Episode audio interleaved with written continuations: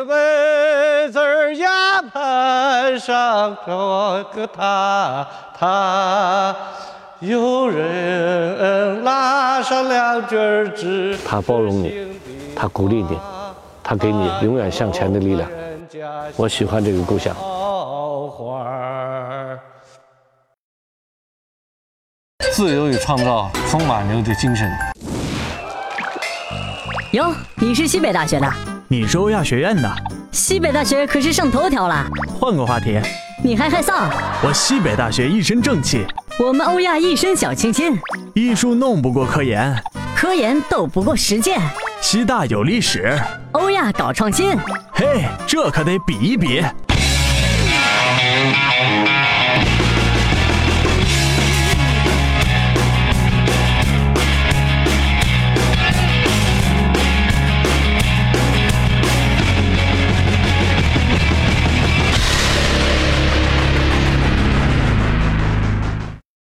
母校是我的人生胎记，它在你身上烙上了，就会陪 伴随你一辈子。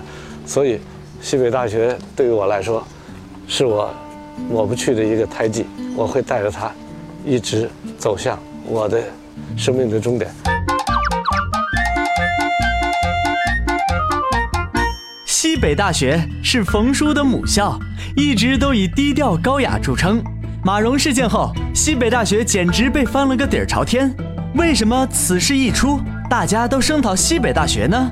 或许这牵出一个老话题：大学教育的目的是什么？在中国最老的古籍《尚书尧典》中就有“帝曰：弃，百姓不亲；武卫不逊，汝作司徒；敬夫五教，在宽。”又曰：“命如典乐，教胄子，直而温，宽而肃。”刚而无虐，简而无傲等具体典型的教育思想。此行，冯叔回了趟西北大学，和同学们一起回忆大学时代的那些事儿。当年你在学校是个好学生还是坏学生？好学生啊，超好的学生。你在学校有没有和女生约过会？那个时代不让我们想这事儿。我算最小，十八岁上学，女生都是大姐，大姐咱也不敢看，另外也不容易看上。因为大姐太成熟了，没有大姐姐主动聊你吗？没有，那会儿没展开的。西北大学给你印象最深的是什么？那个时候印象就是这个特有学问那个地儿。回过头来的印象呢，觉得好像被历史埋没的一个学校。现在你上铺的兄弟你还记得吗？也是在江湖上飘着呢。后来也考了研究生，我到北京做生意。当年的同桌是谁？同桌已经就是现在是国务院发展研究中心的副主任。当时你们学校有评选校花吗？当时没有，心里头都有一朵花，但是眼里好像都没看见过。你当年读书是为了什么？改造中国，真的是这样。因为中学我就这么想。在学校的时候，你有想过自己的未来是什么吗？想整大事儿，但不知道从哪入手，所以后来就考研究生，就往北京去了。你董事长的潜质是什么时候开始萌发的？我就在学校一直做学生干部嘛。另外呢，看了很多比较虚的书，还是研究大事的书，严格要求自己，修炼自己。你上学那会儿有没有跟好哥们儿啊什么的做过一些难忘的事儿啊，或者说做过什么坏事儿啊？我们有一个宿舍有一个同学，那特别怪，他光着睡，冬天我们居然把被子偷了半夜，他一醒，妈的永远光着，然后就把门开开，他对着那门给他冻醒。后来他不知道怎么搞的，学学没跟上，退学了。那时候社会环境对性的压抑很，所以我记得那后边那有个书店嘛，有日本人翻译的本《青年心理学》，其中有性心理学。我记得当时晚上一下课都回去，说差不多都上床，然后就开始开始念。那会儿都摧残成这样了，所以我们就集体过了青春期。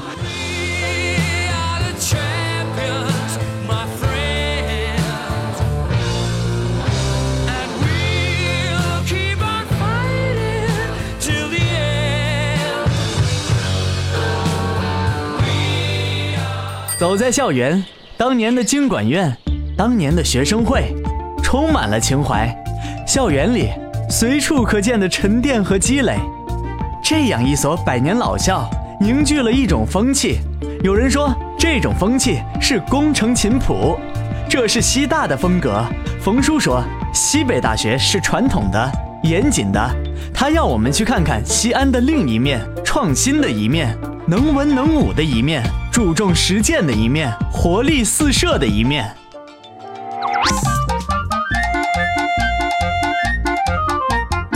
师，您当时在西北大学，整个跟现在来说的话，西北大学最大的变化在哪里？最大的变化原来是开放的，最近好像越来越封闭了。因为我读七七级啊，那个时候七级沉淀了十年，然后一开始考试，结果来的那个学生啊，都奇奇怪怪的学生特别多。我们班有四分之一是北京知青，这是很开放的一个人群。呃另外一个呢，年龄上也很奇怪。呃，上学的我十八岁，我们班上也有三十多岁的，所以这个年龄段上来说，你的其实经验上也是开放的。再一个，刚刚大学刚开始恢复，也不知道该怎么办，乱了，全是开放的，大家都在摸索。您上学那会儿，课余生活你都做什么呀？我在西大上学，我还做生意呢。当时那个经济学教材特别少，我找了一本计量经济学的书，自己刻蜡板，发征订单，然后卖书。就是赚同学的钱呗。不是赚其他学校经济系的那学生钱。业余时间最多的，我是在校乒乓球队，就打乒乓球那会儿，呃，参加比赛呀、什么玩意儿。现在还打吗？现在一直打，后来到中央机关我还打过第四名。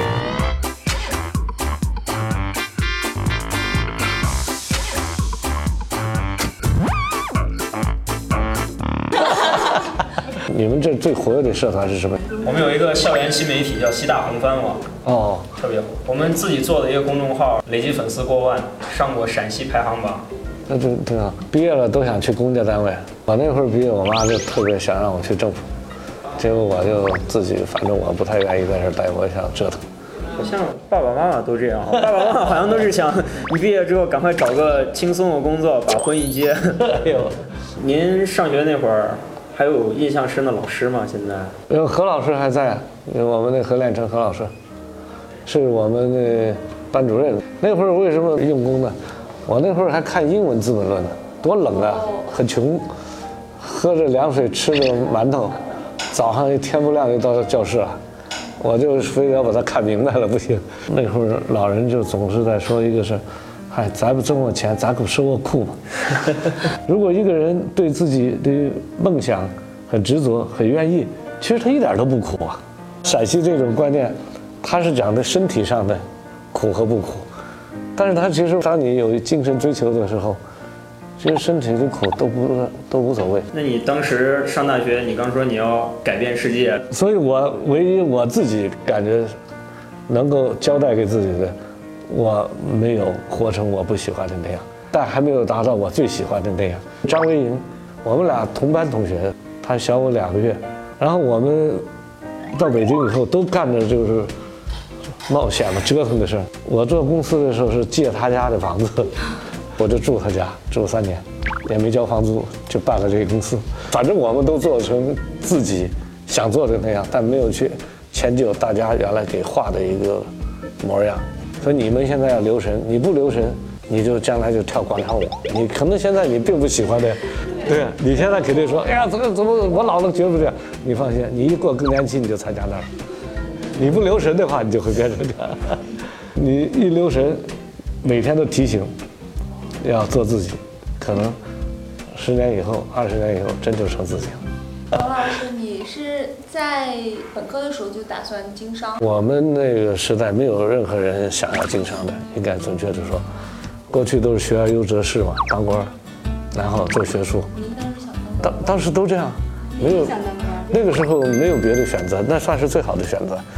但是当然，我后来硕士毕业以后，呃，又在中央机关工作一段，在中央党校教书，后来在中宣部，又在国家体改委，啊，要读博士啊什么这些事儿。但是也是意外，呃，就被迫做了生意，我就打工，打工打了两年不到，然后我就自己借了点钱，就自己开始折腾。就人生其实能设计的部分非常少，因为你在二十岁，你要到五十岁，经历三十年变化，你都是不可预见的。所以你怎么样应对这些变化？你是往前扑腾，还是退回来？我这是在呃，我的母校啊，西北大学，这个学校一百年了。那这个一百年的来呢，经历了很多很多的变迁。实际上呢，它沉淀下来了有很深厚的一个传统。呃，它的学科专业的设置，包括管理模式，包括它的呃领导层，它的整个管理的治理的方法，相对来说都比较稳定。呃，在西北大学，我们看到的是，一切都按照一个规制在做，但是在欧亚，我们看到的是打破规制的东西。这里是欧亚最美的校园，什么别具一格、不同凡响、独具匠心都不为过。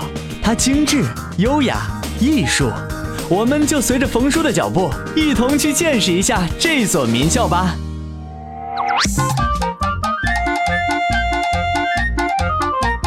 教育就是为了完美的生活做准备。你在这个校园所看到的这一切，都是我理想中所做的一些事情，让他们为完美的生活做准备。胡建波，西安欧亚学院院长，一九八六年开始涉足民办教育以来，长期致力于高等教育管理的研究和实践。公办和私立的，现在目前差别最大的是在哪些事情上呢？我觉得是大家的理念不同，我们培养的人的目标也不同。我们是动手型，动手型，对他们可能是研究型。呃，我们现在要去看的这个，你们叫客厅客厅计划。哎，我们应该其实下来就是这里，对，我们可以进去参观一下啊。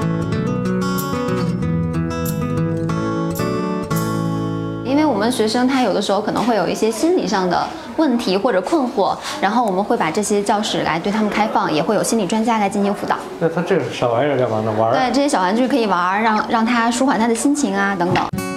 欧亚学院不是一个独立的生存体，它肩负着责任，在招生、教学、学生管理、就业服务整个体系中尽责务实、恪尽职守。欧亚深信，不负责任的大学会被社会所淘汰，不负责任的教职员工也会被学院所淘汰。我们学校的建筑一直在变化，但是我们一直希望能够保留原有的一些印记在里面。这些符号将是你们历史的一个延续的一个证明。欧亚强调伙伴式的关系，无论是员工关系还是师生关系，强调平等、合作、人性化。尊重、包容、共享，才能精诚团结；合心、合智、合力，才能共建美好。这个图书馆本身也是非常有意思，所以这每个建筑我觉得都特别用心。叫教育变革理念展示馆，这是全国的大学里头唯一一家。我们其实做这个馆，更多的。可能是展示的是一方面，但是我们更多的其实希望大家在参观的过程中跟我们进行交流、进行碰撞，然后共同来改变我们教育的一些现状。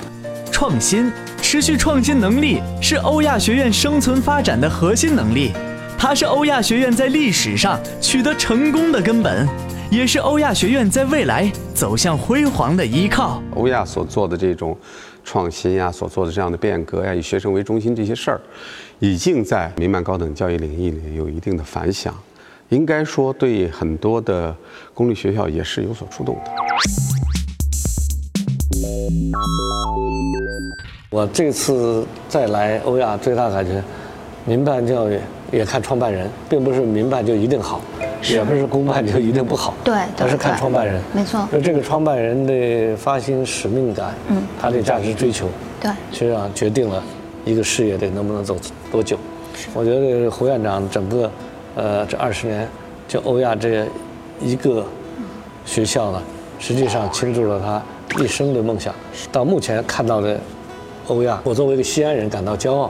同时呢，我也觉得在中国的民办教育当中是一个标杆。我相信未来更多优秀的学子会更喜欢这边。建筑之外，此行来到欧亚学院，三十一位国内外建筑大师和艺术家的绘画、雕塑、家居设计等多种形式的作品，昭示了已经到来的无边界创造的未来。建筑之外首次在高校设立现场，并选择了欧亚，这说明了什么呢？说明了欧亚人追求创新的核心理念。这个展览现在是建筑师做的非建筑的设计。这个策展当时的想法是个什么想法？因为这也是首次的高校设展，咱们建筑之外它讲究是一个跨界。那么这个理念其实跟我们非常的接近，因为我们的艺术学院它也在讲究跨界，在教育领域的跨界。其实，在欧亚里边呢，嗯，像这样的把公共空间和艺术结合起来，其实是一个常态，常态，或者说是一个标准。是所有的建筑、公共空间都不浪费。你从哪个空间走，脑子里你都会装点东西。对。然后你眼睛呢会看到美，而且这个展不断的变化，实际上对学生来说呢，用。